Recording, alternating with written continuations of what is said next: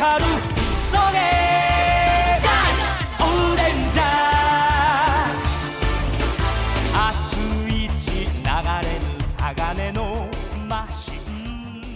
Welcome to the Super Sentai Brothers. This is episode 6 of For Your Eyes O Ranger, the internet's best and only podcast dedicated to Chouriki Sentai O Ranger. Every week we watch an episode of the show, we share our thoughts with you, the listeners. My name is Matt J. With me, as always, is my co host and brother Dave. Dave, how you doing today? I'm pretty chilled out, man. Very nice. Yeah. Pretty chilled out on this nice chilly morning. It is chilly, but I'm warm, except my feet, which are perpetually cold. But that's Well- not something to talk about here.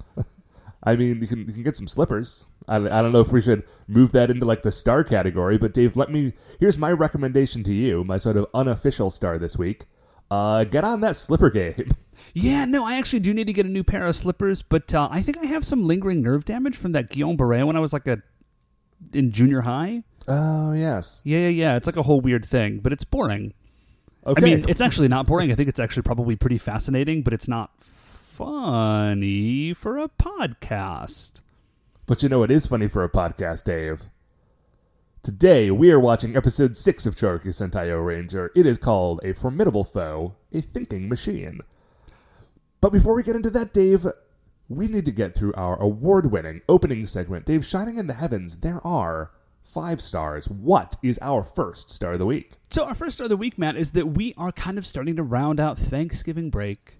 Yes. Uh, Thanksgiving is over for another year, but we had a wonderful Thanksgiving, man. We really did. Uh, Yeah. As we record this, it is the, uh, the Saturday following Thanksgiving. Yeah. So uh, real highlights. So first of all, we had a lovely dinner with some uh, with good friends, which was fantastic. Here's a big, big thing for me, at least, Matt. For the umpteenth year in a row, I have managed to avoid Black Friday shopping. Oh, nice, nice, nice. Yeah, every year I don't do it, and every year it's great. Uh, I'm sure that everyone who works retail thanks you. Yeah, you're Uh, welcome, because- guys. Uh, uh, having having spent a good number of years in the sort of retail trenches, uh, Black Friday, especially like the first half of the day on Black Friday, is it, it, it's it's kind of indescribable. I imagine like the second half of the day is not nearly as bad. The second half of the day is kind of just like a very busy day at work, usually. Right. Yeah, the yeah, yeah. first half of the day at work is I'm trying to think of what is comparable. Because you you were never a retail guy. You were always a restaurant guy, sort of Mother's Day. Mother's teacher. Day is the answer, Matt. Yeah, Mother's Day. Yeah, so, there's yeah. like two days of the year that you are not allowed to ask off, and it's Mother's Day and Valentine's Day in restaurants, at least. And actually, it has become a thing that you cannot ask off on Black Friday because when everybody finishes shopping early in the morning, Mm-hmm. they just they go out to eat. So you know, like you said, like Friday mornings are insane and Friday afternoons are not that bad. It's flipped in restaurants. Like Friday Uh-huh. mornings are sort of like chill, and then Friday afternoon, like not even evening, because by evening everybody just wants to go home. But Friday afternoon is brutal. I remember one year, and I don't know if I've talked about it on the show before, um, but there was this one year I was working at Borders, and well, there were like four years I was working at Borders, but one of the years that I was there on Black Friday, um, Oh wait, Matt, I think I know the story you're about to tell. it's yeah. So because I know I've told you before, I told everyone in my life the day that that happened. Um, is this wait? Can I just guess? Can I guess? Can I guess? Yes. Is it latte coupon day? it is latte coupon day. Oh my gosh, this is just so incredibly ill considered.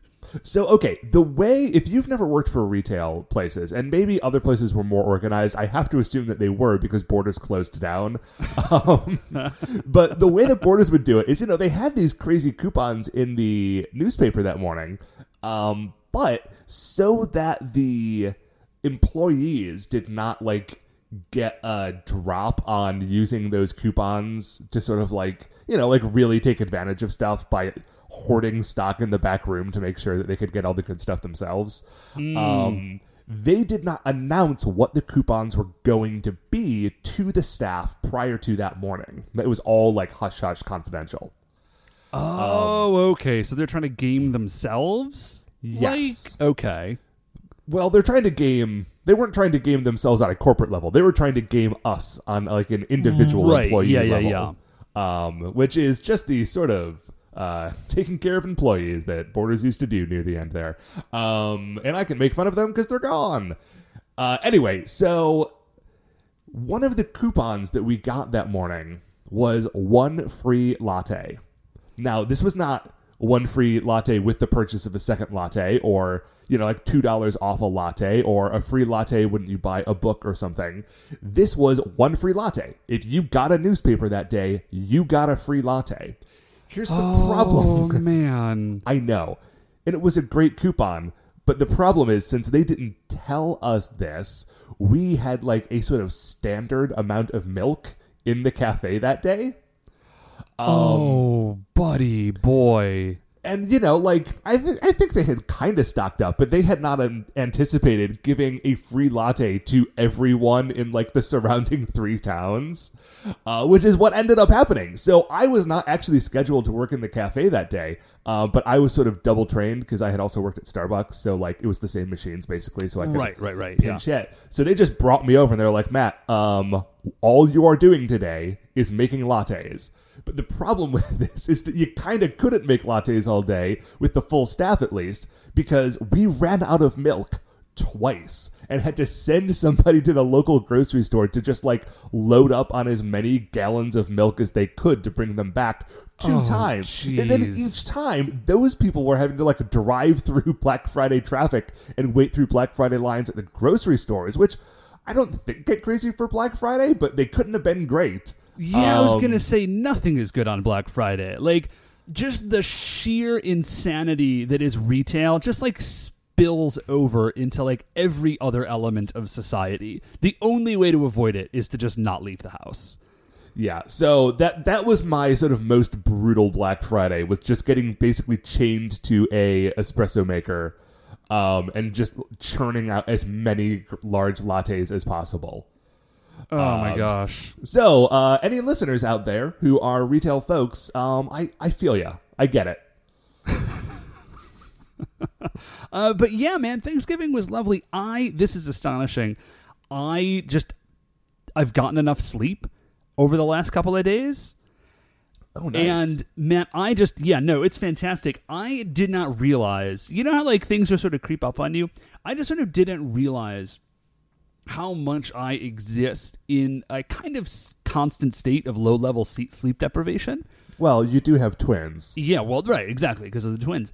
And so just I feel like I feel like I'm on something. Like I feel like I've taken some sort of some sort of potent drug. That I'm just like I'm like awake and I'm just like looking around and like feeling good and uh and it's not uh, yeah, there's just like a fuzziness that's gone in the back of my head because I've slept, and so I'm enjoying it while I can. Um, the fuzz will be back pretty soon because I do have to go back to work. But for now, man, I'm just riding high on sleep. um, It's a beautiful thing. it is, Matt? What is our second star of the week? Dave, our second star of the week is that now that Thanksgiving is over, it's Christmas time. Oh man, it is so exciting. I Uh, love Thanksgiving. Oh, Thanksgiving is great. Um, I do kind of wish that Thanksgiving was like in the middle of November I because know. I'd like I, a little bit more of a break. because I like uh I, I there is part of me still that likes to wait until Thanksgiving is over before I go like full Christmas. You know, I'm with you, but I have recently given up on that. I that that is something that is definitely wavering uh, for me because I realize that like Christmas is great and there is no reason to deny myself a thing that I love, especially when not necessarily everything in the world is great. Uh, there's one great thing, and that's like coming right up, and we should enjoy it for as much as we can. Um, so I, I did actually go a little early to buy my Christmas tree, and I took like three different trips to do it because Okay. the the first time I went out, I, I went to the local Home Depot, which is where I usually get my trees, and I I got all the way there, and then I realized like, oh wait, it's been raining all day. Like, and these trees have been sitting outside, and I don't have a garage to keep this tree in. So the like, what would happen right now is I would buy this big tree and I would bring it into my house, and then I would have like a wet house tree for a couple of days. Cool, cool, cool, cool, cool, cool. Don't do that. Uh, no. So instead, what I did is I bought a like little three foot plastic tree because I wanted to get a secondary thing to like put in my front window. Oh, nice. Yeah, yeah, yeah. That's So we went back the next day. I guess we did it in two trips. We went back the next day and picked up like the real tree.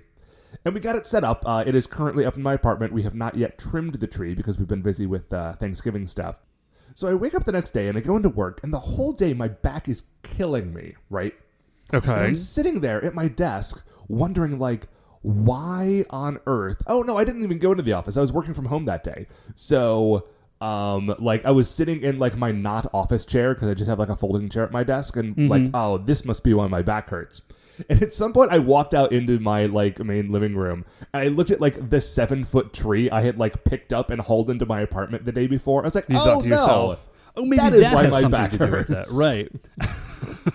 but it's all worth it, Dave. It's all worth it because the apartment smells great, and soon enough there will be lights and ornaments on that tree. Um, and I cannot be happier about it. Yeah, we haven't gotten our Christmas decorations up yet. And actually, like, hmm, now that I think about it, we are going to have to sort of reconsider our Christmas decorating uh, modus because it is not twin safe. Oh, yeah. Like I have I not considered right. Like I have not considered the degree to which the twins will like attempt to climb into the tree or like pull stuff down. We have just slowly been like as the twins are growing and walking more, we are realizing how many things are at like twin arm reach level. Uh, And it's a lot more things than we initially anticipated. So just all of our possessions have been slowly migrating higher. but uh, yeah, so we, we are looking forward to Christmas decorating. We're just not there yet. All right. Well, then what, Dave? Moving on is our third star of the week. So our third star of the week, Matt, is I just wanted to return to and offer a rare retraction. This is a, maybe a nega star. I'm not sure hole. we've ever done this. Yeah. So um, I want to talk a little bit more about the Inhumans, and it turns out, um, man, the first like two or three episodes were better, I think, than than people talked about them being. But the last episodes were not good. Oh. Yeah, it's a super bummer. Like there were flashes of coolness in there, but um and I I don't know a more pleasant way to say this. It just seemed like a DC movie project, not a DC, not a CW show. I was going To say because the because the DC TV shows are great. No, yeah, those are super good. Love them. Uh, no, this seemed more like a DC movie project in that they just like they changed stuff that had no need to be changed. Uh, like you know, like they just messed around with a couple of people's powers, but like in a way that didn't make sense. And they, it's been out for a while now, so spoilers, I guess. But um, so they cut Medusa's hair. Like a lot of the promo shots, you see Medusa, whose only superpower is that she controls her super strong hair, Which is great. which is great. And it you see sound her with if you if you are unfamiliar with the character in the comics in which she appears, that might sound like like, we're joking, dumb. we're not. Uh, but no, we are not kidding, and it is very good. Yeah, and so and you see there's a bunch of promo shots with her with short hair. They cut her hair in like episode 2 and I kept expecting it to somehow there was going to be like a moment where it like superpower like grows back and she has superpowers again. That never happens. So Medusa basically spends the entire series just as a person. Great. Yeah, and uh, like they spend a bunch of time with Karnak, who his like superpower is that he has like ultra kung fu, and they they they throw in like a weird romance subplot line for him. It's like, man, I don't need to see Karnak fall in love. I want to see Karnak use super kung fu. Like, and yeah, the- he needs to find the flaw in a thing and then break it in half. That's Yeah. his whole jam. That's his one thing. And the whole problem with this is that there's just enough. And so I did finish the series. There's just enough. And I, I will say, I'm hoping for a second season. I think there was enough there that if they get somebody who isn't whatever Scott, what's his name, that it that it could be good. Like there were some really strong elements. Like the the play between Black Bolt and Medusa was really strong. Like you really felt that relationship. The guy who played Black Bolt, I felt did a really good job. I've mentioned that before. But like they just focused on all the weird stuff that I don't care about. You know what eh. I think is the, the weirdest thing is that there there is like four Marvel TV shows on the air right now that I just have not seen. Um, I haven't watched. I, I haven't seen Punisher. I haven't seen Punisher.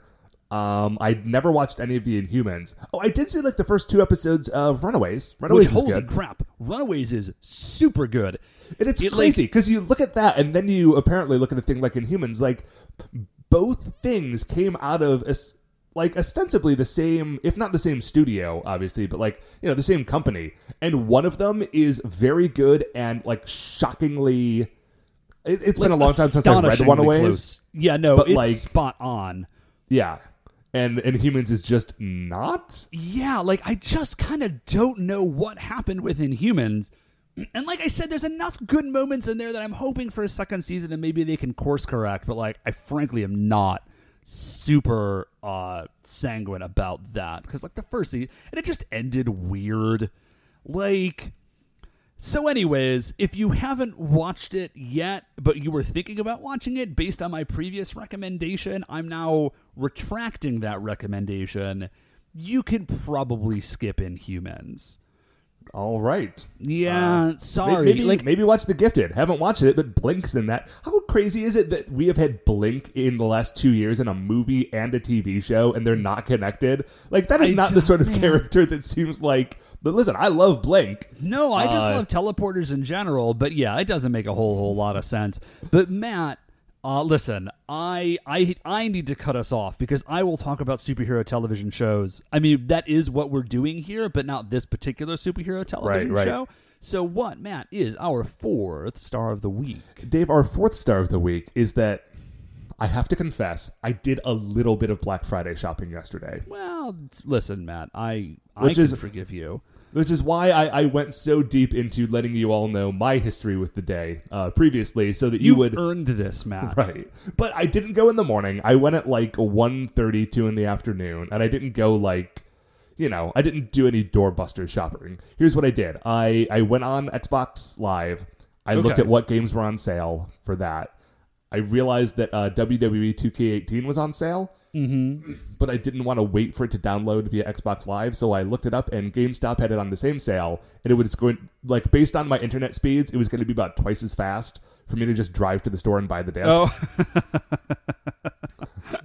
Uh, so I just did that, and I brought it home, and I was so excited because I buy the new WWE game once every like two or three years, right? Mm-hmm. Because the the game itself is like a mediocre wrestling game, yeah, it's not amazing, but, but it is it is attached to like the best character creator ever, and also there's a lot In of like new game. like career stuff.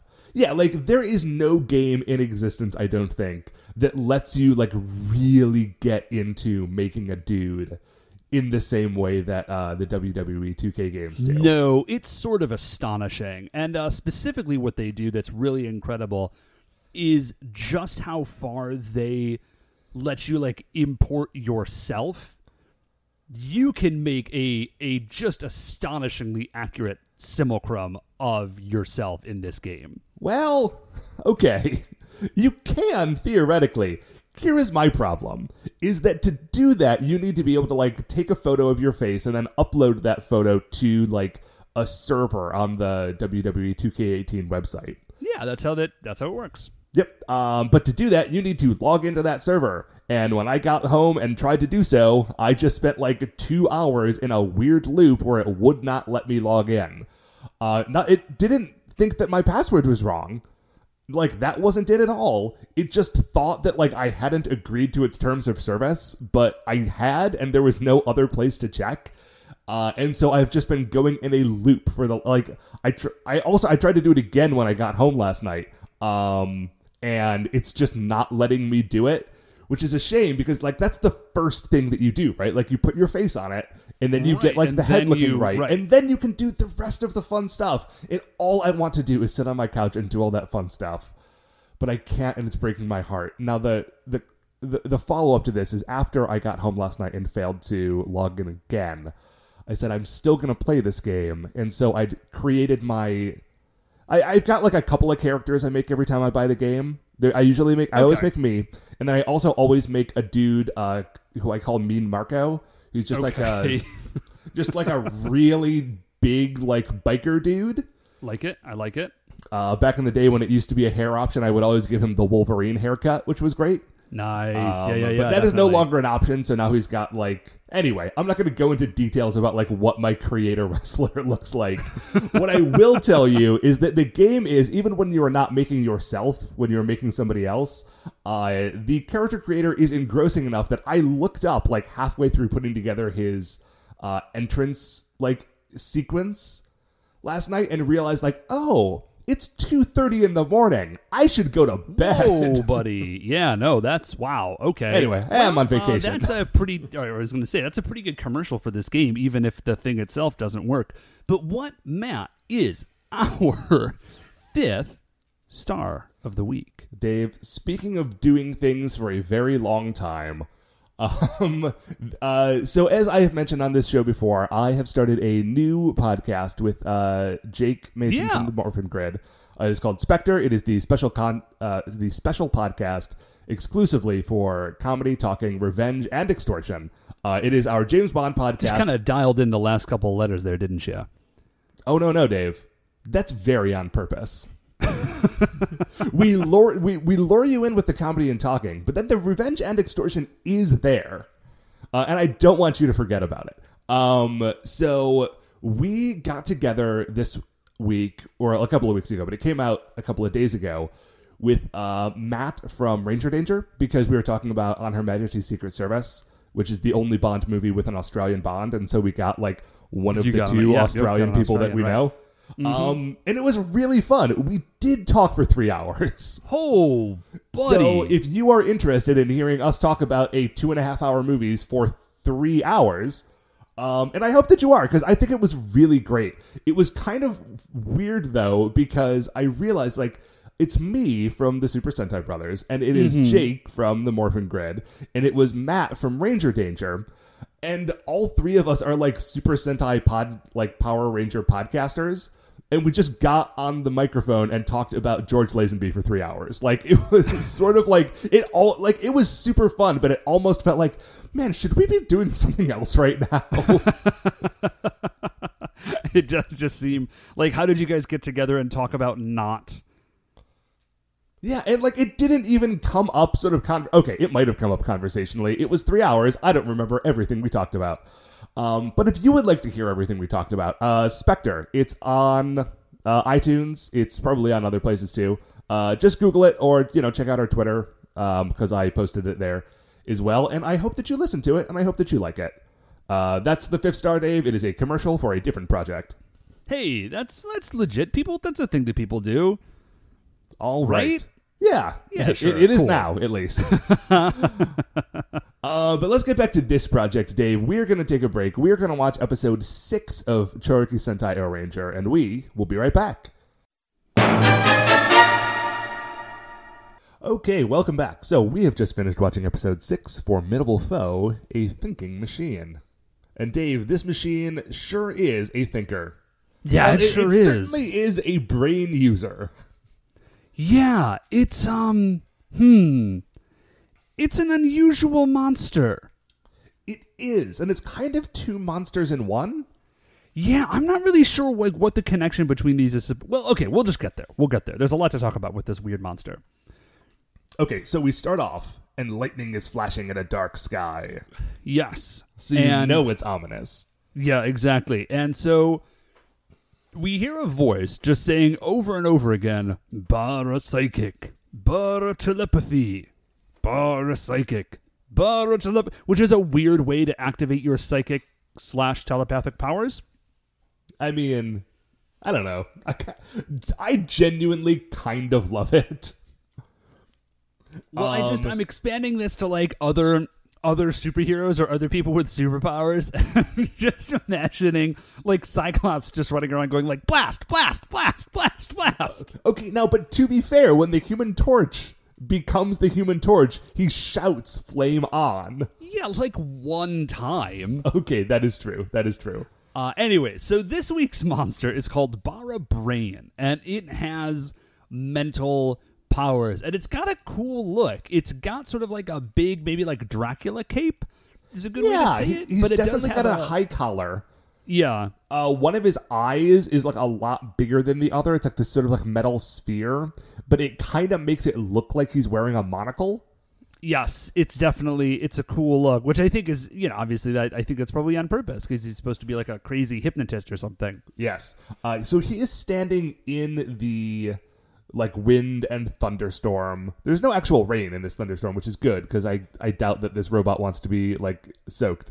Um, Oh yeah, definitely, definitely. he is staring at a picture of the chief of staff Miria Yes, Miura, right? Miura? M I U R A Miura. yeah. I, There's probably like some phonetic trick that we're not picking up to pronounce it exactly correctly, but it's Mira. And uh, he is using his mental powers to try and locate locate Mira. Like they just don't know where he is. But I think that's Right. pretty cool. Like the O Ranger's secret base has still managed to me to remain a secret base. Yeah. It's not just like out in the open like the Jetman space was. Right. It is secret, like Murder Basement.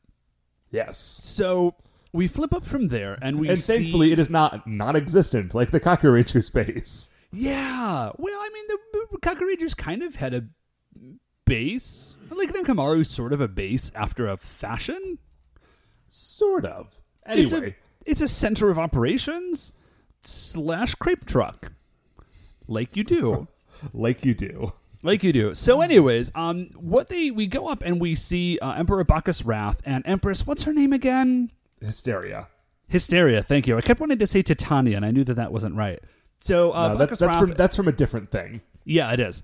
And uh, and Empress Hysteria and Worst Prince, and they are they're up on the moon, and they're saying O Ranger is making new machines. How they know this, I have no idea. Because Well, we've already Acha- established. Acha and Kocha do say that like they have gotten reports, so like maybe they have spies on Earth But or something. Okay, but I mean the base is still secret. They don't because they're about to say they're like they're five top secret machines. Where are they developing them? We don't know. We have to find out. Do you get a sense, Dave, that when Bacchus Wrath is really angry that they're making these machines to fight him, that part of it is that he feels like personally offended that he is going to be attacked by robots? Yeah, I absolutely got that sense that he was like, "How dare they make machines to fight us? What like what monsters? How like could I am do- the Machine King. You can't turn them against me. like that's wrong somehow? Like he has some sort of weird moral high ground about it." Well, okay. So- imagine the alternative, though. like, imagine the flip side of this, where the Machine Empire like constructs humans to go fight the O Rangers, and then those humans like stand on each other's shoulders to form a giant human. Like, that's really upsetting. Yeah, that is. Well, actually, what it would be is if the humans sort of like discorporated themselves and then just merged into one giant flesh monster. So yeah, that would be upsetting. A little I'll bit, admit. yeah. So, so I guess all right. I'll give you this one, Bacchus Wrath. You win. You win this one. So, uh, Empress Hysteria. She says, "Listen, we have sent the elite of our machine monsters. We have sent Bara Brain, and he is going to use I guess they felt the need to fully explain this. He is going to use telepathy to get this info about where they're building these things and what all they're doing from Miura. Yes. So we go from there to um, a Ranger base. Does that have a name? I don't think it does. I think it's just like the base. Yeah, I don't think it has a name yet. Um, I mean, we could we could give it a name. It's- Oh, Ranger base is fine. So until we think of real something real snappy nickname there, Dave. Hey, listen, man. Uh, you put me on the spot, and I was not prepared for that. But that's where we go. We cut to the O Ranger base. Uh, the, the, the chief Miura, Miura is there, uh, and he is working through the night, as he apparently has been uh, quite for quite some time. Because one of the workers is like, "Dude, you must be exhausted. Like, go home and sleep. It's fine." just like the most serious foreman. Like this dude, he's on screen for like 30 seconds, and I already have like a whole backstory for this guy. Like he is selling this character. He's like the foreman. He's deeply concerned about the chief. He does mention he says something about like I think going home and sleeping, which is weird because I always assumed that Chief Miura just lives on base. Yeah, where would he go? Yeah, I, I don't- mean, I he like- must have a home. I don't know, cause like the base is super duper. Like wherever it is, it's not like local to anywhere. So I always just assumed the dude has like an apartment on base. Uh, maybe not. Maybe he's just got a house that he has like some crazy long commute. I mean, whatever. They built a super base. He maybe has like a high speed tunnel train in his basement that takes him. I dig that actually. So, anyways, he's like, boss, you got to go home and get to sleep. And Miura's like, no, no, I can't. Like, we must finish these machines, and I have to be the one. Like, for some reason, he has to be there to finish them. We don't. Well, we I don't think know that he, I think that like he designed them. Like later in the episode, they will say like we can't finish these without him. Right. Yeah, I just anyways. So he's like, "No, we have to finish these machines so that we will be ready to stand against Bacchus Wrath," which is like great. Yes, excellent. Uh, we we cut, we have a quick cut away to Bara Brain, and he is Bara Psychic, Bara Telepathying again.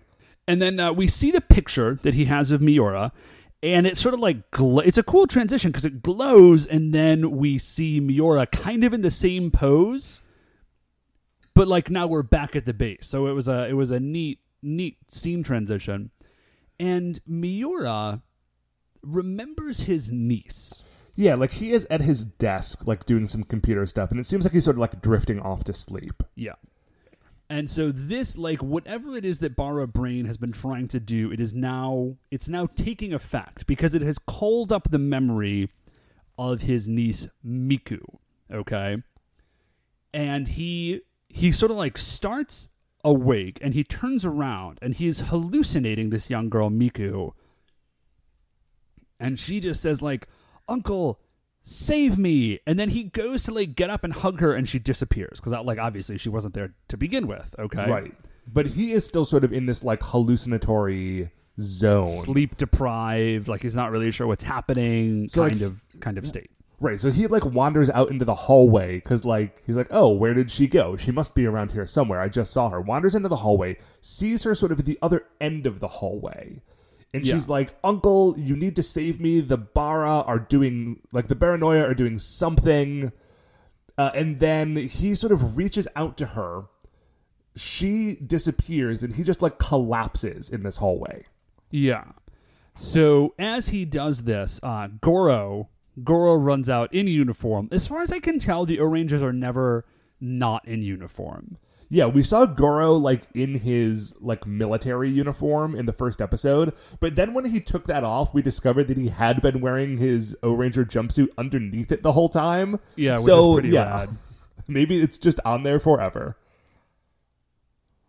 I think I think even in the uh yeah, okay, no. So in the ending credits we do see them in like white workout gear. yeah he is in a karate gi So we at least know that they are not like scientifically bonded to their jumpsuits, which is good. that is a good thing to know. yeah I got so- real worried for them for a moment. So he runs out and he's like, Chief, are you okay? Like, what's going on? And uh, the chief sort of like comes out of it a, a little bit at least. Yeah, and then like Goro calls everyone together. They are all sitting sort of in their conference room with the chief, and chief is like, "Oh yes, like this is my best friend's daughter. Um, I'm very worried about her." And then he just like gets up and leaves the room. Yeah. uh, which is like, listen, I know that he is your boss, and so it is not probably good to like, like force him to stay and like talk through these things, because you know, like chain of command and all that sort of stuff. Yeah. But it is a little weird. Like they summoned everyone together for this meeting to like make sure that the chief is okay, and he just sort of like dodders out of the room. it is it is like a little bit weird. Um so the next scene that we see is Goro it's like it's got to be the next day and Miku is coming out of school and Miura and Goro are there to to like pick her up. And she's like, "Oh, uncle, like great to see you. Like I was so glad when you called and said like I was going to get to see you today." And Miura like gives her a hug and then he pulls her back and he says, "Hey, like is anything weird going on like is everything cool and she's a little like she just kind of doesn't know how to respond to that so clearly the answer is yes Yeah, it's like yeah, there's nothing weird. Like, Why yeah, would there be something fine. weird? I am I'm just a child and like weird like I mean okay. I feel like maybe she ought to guess cuz you know, like she knows that uh the chief is involved in something, and she also knows that like giant magic robots from space have been attacking. So Um, like her yeah, not- befuddlement is a like it's not quite believable, but it's fine because we, it, it at least tells us that nothing is specifically happening to her. Right. Uh, so Goro looks up and he looks around. He's like, hmm, no sign of the Baranoia. Which is a weird thing to say because, like, the Baranoia just appear literally out of no. Like, they just fly in from the atmosphere and they're there. So it's not as though there's like. Like a warp gate that appears and shimmers in midair as it as they're like coming out. So what he what he means by no sign of Baranoia is there is no sign of Baranoia at this exact second. Right. I cannot physically see any of the Baranoia with my eyes right now. So everything must be fine, I guess. Uh, we go from there to a like a, a fun park, and we see Miku. She's on a carousel, and the Goro is sort of asking the chief, like, "So what's up with this? Like, what's up with this girl? Like, like what's going on? Where her where are her parents?" And Miura has this flashback where he kind of explains what what has happened. Yeah, so as we've sort of said, she's not his actual niece. She is his best friend's daughter. Right. Um, but tragically, like five years ago, his best friend died in a car accident. And we see this thing, it's like uh, the chief and his friend Endo and um, Miko, who is, you know, like a younger kid in this. Yeah. And they're in the back of like an, an official government car. Uh, because uh, Endo was also in the military, like science, I guess, because he's wearing some sort of a uniform. Um, a tire blows out on the car, but like it doesn't just pop. There's like an actual like flash and explosion. So I don't know what was supposed to have been happening here. Um, and then all of a sudden, like the car is flying off of a cliff and tumbling down to its doom. Right. the so chief- okay, just real quickly, they're on a road. Yes. the tire pops, explodes really, and then the car flies off of a stony cliff. Yes. And then the next scene is Chief Miura holding on to Endo and Miku on like a grassy cliff over the ocean. Yeah. So Maybe the This car some- kept going for a little while after the both of them rolled out of it and sort of like turned to the corner to a stonier part of the cliff. Man, I okay, yeah, I don't know. I'm just assuming in my head now all, just Japanese geography always looks like an MC Escher painting. Like there's no perspective on anything and everything is just like mashed up. You can take 3 steps and completely change topography and and everybody's completely fine with that.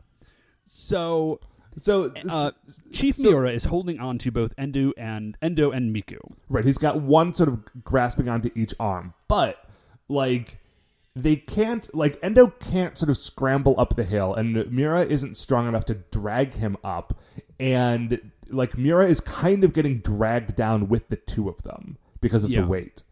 Right. And so Endo is looking up at Chief Miura and he says, I forget exactly what he says, but he's basically like, You've got to take care of my daughter, like, make sure she's okay. And he, he then, like, sort of actively pushes Chief Miura's hand. Like, he lets go and kind of pushes Miura's hand away. Yeah. And, and he falls into the ocean, presumably to his death. well, an obvious ragdoll mannequin falls and bounces yeah, off the yeah, cliff a few times. Right, yeah. Well, okay. Yes, Matt, thank you. They did not actually kill an actor to get this shot. Listen, I'm just saying it was in my notes and it like it goes from a very dramatic moment to a kind of goofy shot of a ragdoll just like flopping down a hill. So, anyways, now that Endo has sacrificed himself, Chief Miura has the strength, now that it's just Miku, to pull her up. Yeah. So- you know what no one mentions about this backstory? Is that neither the chief nor Endo were driving this car. Like there was a driver. And like that dude also died and probably like had a family and stuff. And Mira's like, "Oh, my friend." And like there My friend like Endo. there- there is no mention of like the guy never got a name. You barely saw his face, and like whatever tragedy happened in his life, the chief does not care. He might Yeah. have had five children that desperately need someone to take care completely of them. disassociated from that. So um, Miura is like, oh, if only, like, if only I had been stronger, I would have been able to save them both. And I did get a kick because normally, like when you see someone like, if only I had been stronger, they mean like emotionally or like in their heart. And Miura just means like literally, I should have gone to the gym more and everything would have been fine. Yeah, there there is a moment when they cut back from this flashback where the camera is sort of like tight in on Mira, and it's sort of slowly panning back. But between the time that they started the flashback and when they come back, Goro has sort of like gotten up from the table they were both sitting at and like taken three steps to the left.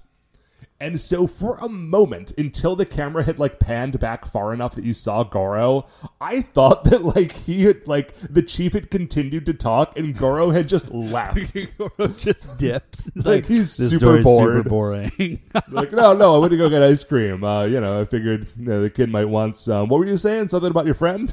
huh? What? And so, but no, Goro is a uh, is a faithful companion. He's been listening to this whole story, and the chief explains. He says, "So ever since then, I have watched over Miku." And Goro's like, "Well, Chief, like you're doing a great job. She seems to be doing well." And then Bara fighters, like just Bara fighters out of nowhere. Yeah, and so Goro is trying to fight off these Bara soldiers. The chief also is doing a little bit of fighting the Bara soldiers off, but like, you know, he is he, he definitely gives the vibe of someone who like used to be kind of good at fighting in his youth, but is now like a little past that and is able to get in one or two good hits. But Yeah, Goro like, is like, no- dude, like you need to run. Yeah, care of the like he's kid. no slouch, but also he is trying to protect Miku, so he is not like just kind of free to do whatever he wants.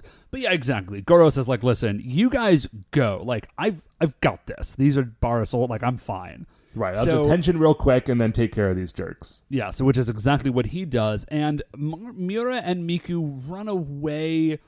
Like they run into a building, and I I have I think it's supposed to be like a Space Mountain style like indoor thrill ride. It's called Geopanic. There's well, there's a sign that says Geopanic. I but like it's a I have no idea where they're supposed to be. Like You know, this I- I to be part of the fun park? I, think this might be a bad bit of editing because I think what happens is they encounter um, Bara Brain in the fun park, yeah. which is still sort of outside next to this geopanic sign. Bara Brain then does this weird thing where he becomes two like sort of softball sized floating silver balls.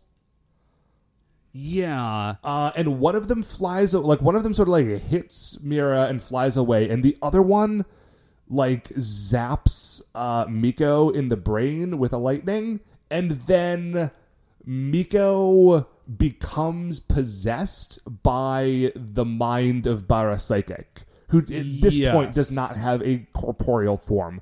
By the way, you're wondering where this is. If you will remember, there was another scene that we have seen in a different Sentai show that was shot, shot in this exact location. I was gonna say this is uh Dairanger and Kazu has a scene in this spot, doesn't he? Uh, th- no, this is um, this is a Daigo moment. This is where, Oh, okay.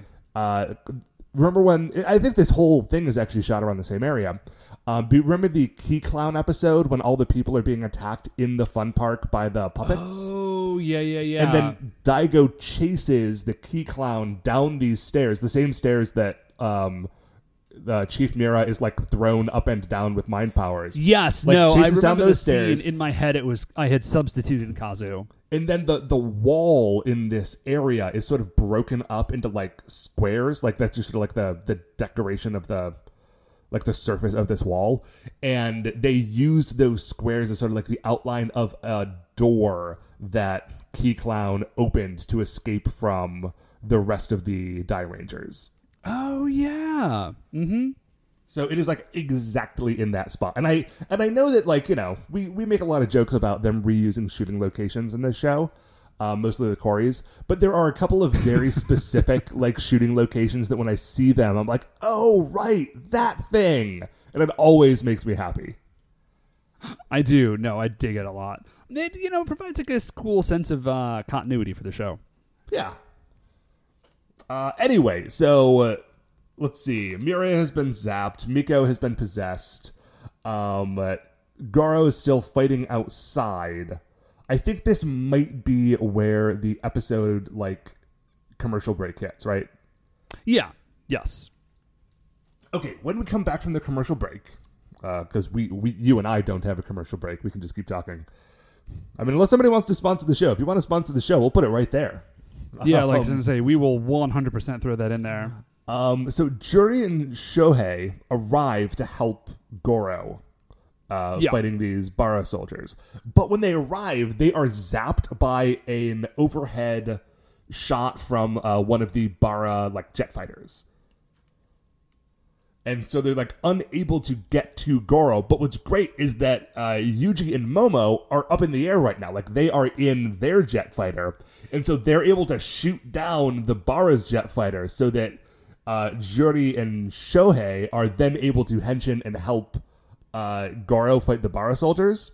Yeah, it's Which a is- really really cool like it's, It's just a fun sequence thing. to remind you, like, yeah, these are like soldiers and they have plans and resources available to them. They're not just like trying to, you know, like it's a very different show than the one we just came off of. They're I was going to say their base of operations is not a space plane. magical cat creep truck. Like it's a different vibe. Yeah, and it was very cool.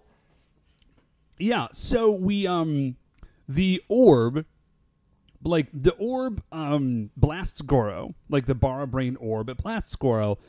And then the orb, I think it's supposed to turn giant. It's not super clear. But the orb like floats into the air and then like telekinetically summons a bunch of cars. Like it just yoinks a bunch of stuff off off the ground, I think is the idea and it morphs all of that stuff into a body called Bara Separate.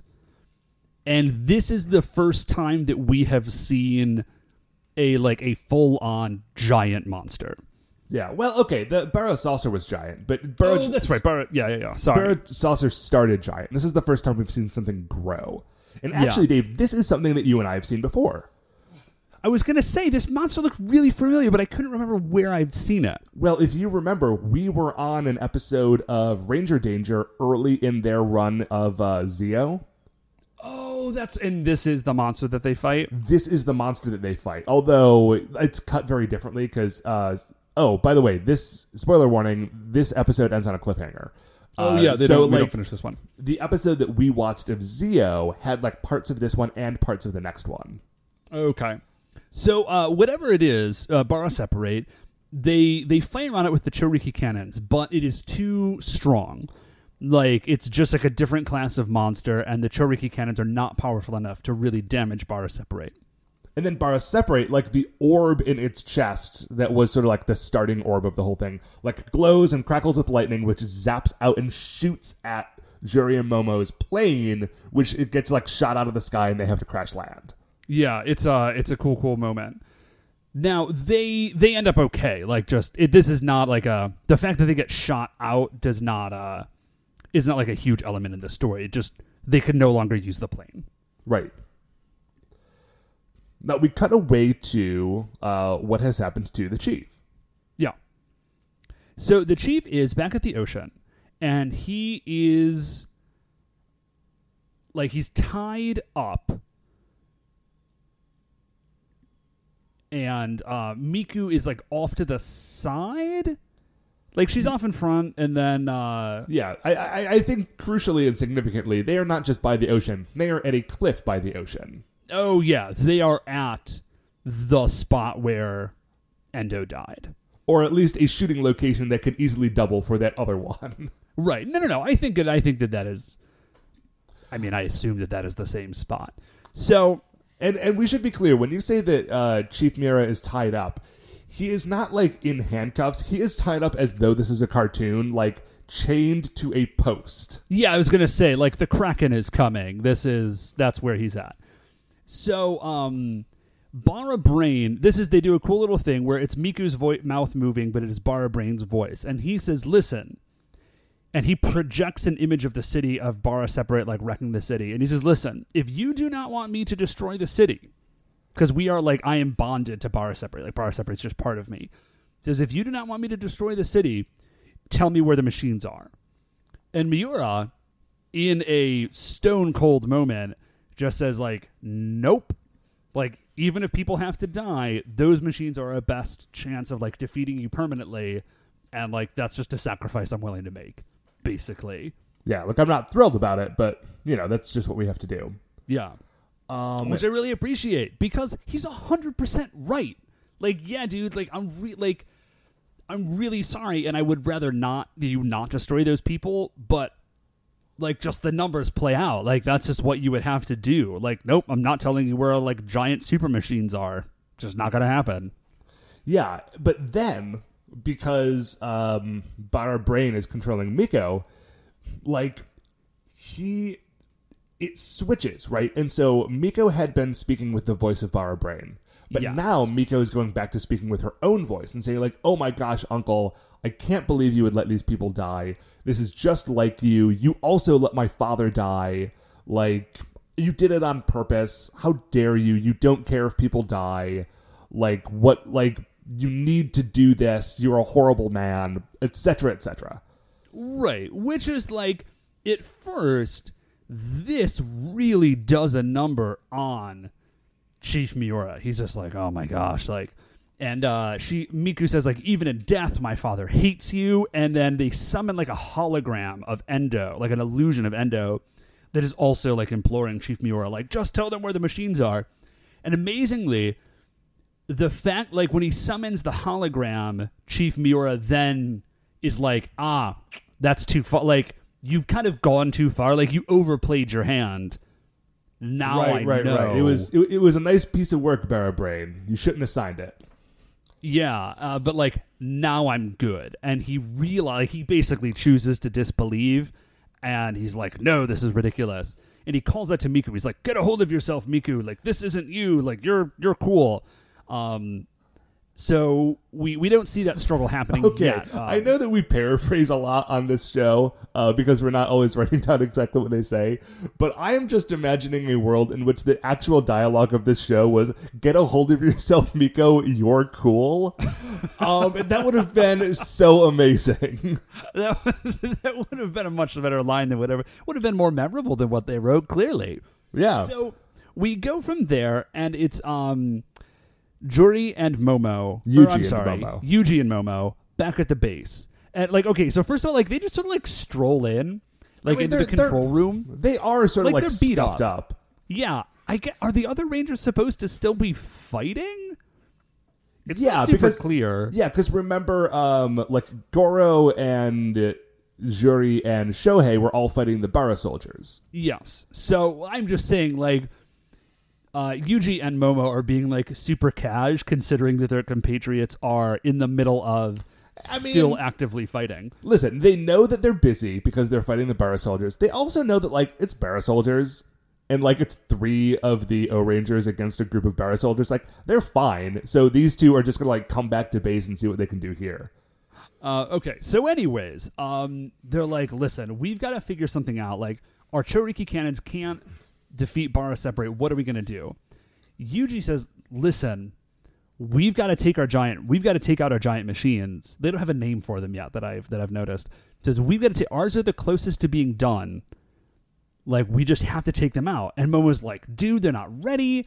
We need the chief to help finish them. And Yuji's like, yeah, we don't really have a whole lot of choice. Like we just kind of have to roll with what we've got because like bar otherwise Bara separate will destroy the city. Like this Right. is our only option.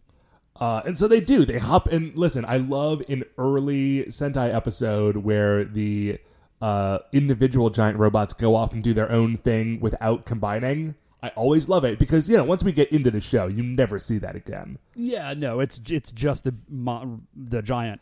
So what they are is it's uh Yuji has Dash. it keeps saying Dash Leon. I'm assuming that has to be Dash Lion. Oh yeah, So Dash Lion is supposed to be like a sphinxy lion thing. I think like it has like sort of an Egyptian vibe. I Oh, think yeah, it's it's wearing definitely like an like, Egyptian sphinx head. headdress. Um, and then so O Pink's machine is called Moa Loader, and um, I had to look up what this thing was supposed to be because what they say is that it is modeled after the Easter Island statues, and what it is actually modeled after is a Dalek. it is very Dalek-y. It's a little yeah, squarer. It's just it's like a square Dalek. It's like a thing, and there's like a cannon coming out of the top of it. Now, at I am looking at it in profile, and it, I mean, vaguely maybe could be, but really what it looks like is a giant robot foot with a cannon on a knee. Yeah, I was gonna say this looks less like an Easter Island statue and more like what would happen if you tried to make a robot leg that was also a turret kind of look like an Easter Island statue. Yeah, now Like what- it's got sort of like a big uh, chunk in the middle that might look like that nose, but like it's kind of blended into where the foot part of it would come out, so it doesn't even really look like that. Yeah, it's it's not a. I mean, it's a it's a stretch. Now, what it is fun is that the Moa loader does not have apparently any like propulsion of its own, despite the fact that it has a bunch of wheels at its base, and it has to be like dragged into battle by Dash Lion. Yeah, so there's like so- just a giant set of chains connecting these two. So it kind of looks like this giant like super robot chariot where like a Yeah, huge robot cool. lion is just dragging this thing around. It's really good. It's it's quite good, Dave. Yeah, no, it's it's pretty friggin' cool. Um, and so they go into like they just like charge out and are ready to fight. The other Yeah. three at this point show up at the headquarters and they're like, "Oh my gosh, they're leaving with their giant robots. Ours aren't ready." And like they like they are not close enough to being ready that we can make the final preparations without the chief.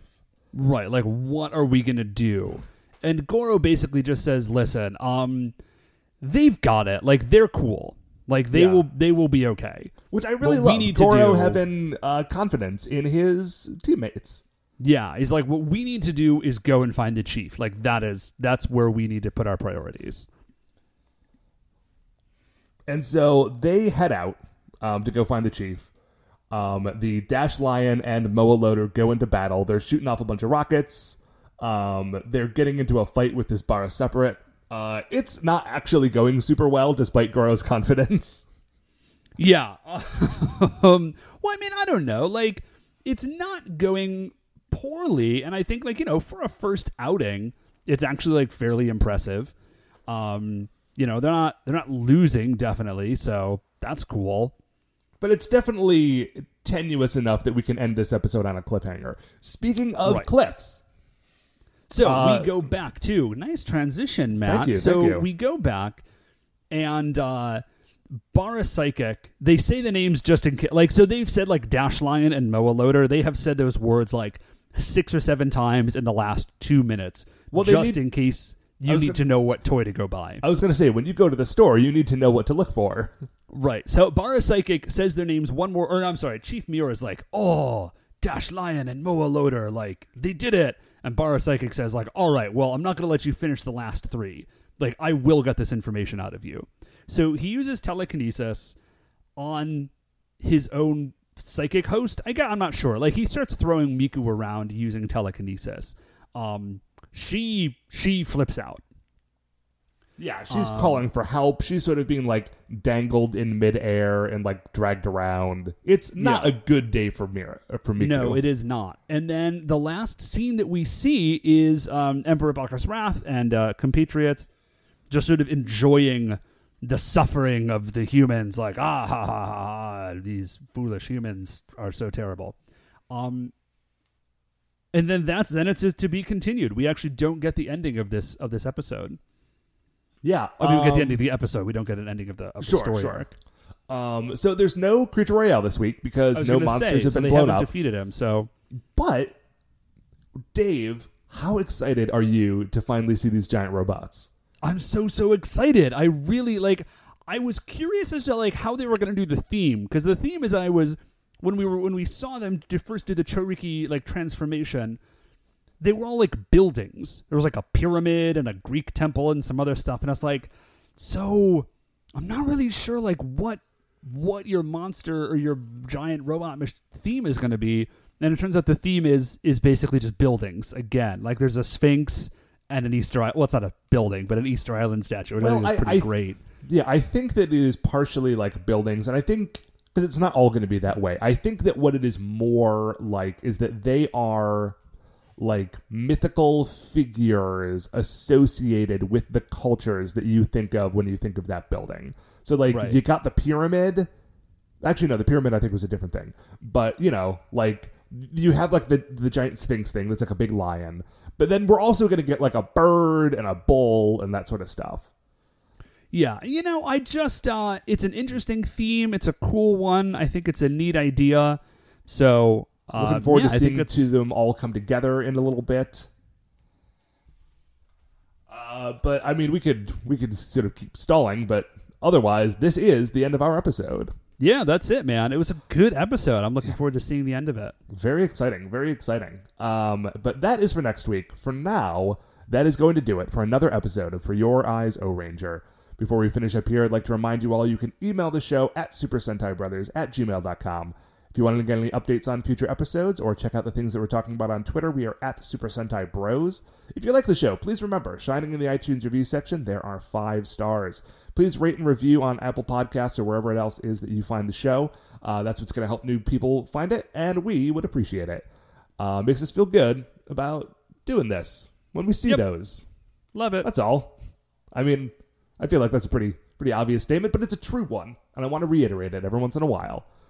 uh, another true fact is that the Super Sentai Brothers are a production of Retrograde Orbit Radio. To find any of the other great Retrograde Orbit Radio shows, you can do so at retrogradeorbitradio.com. Once again, we're the Super Sentai Brothers. I'm Matt, I'm Dave. and we'll see you next week for the greatest show on Earth.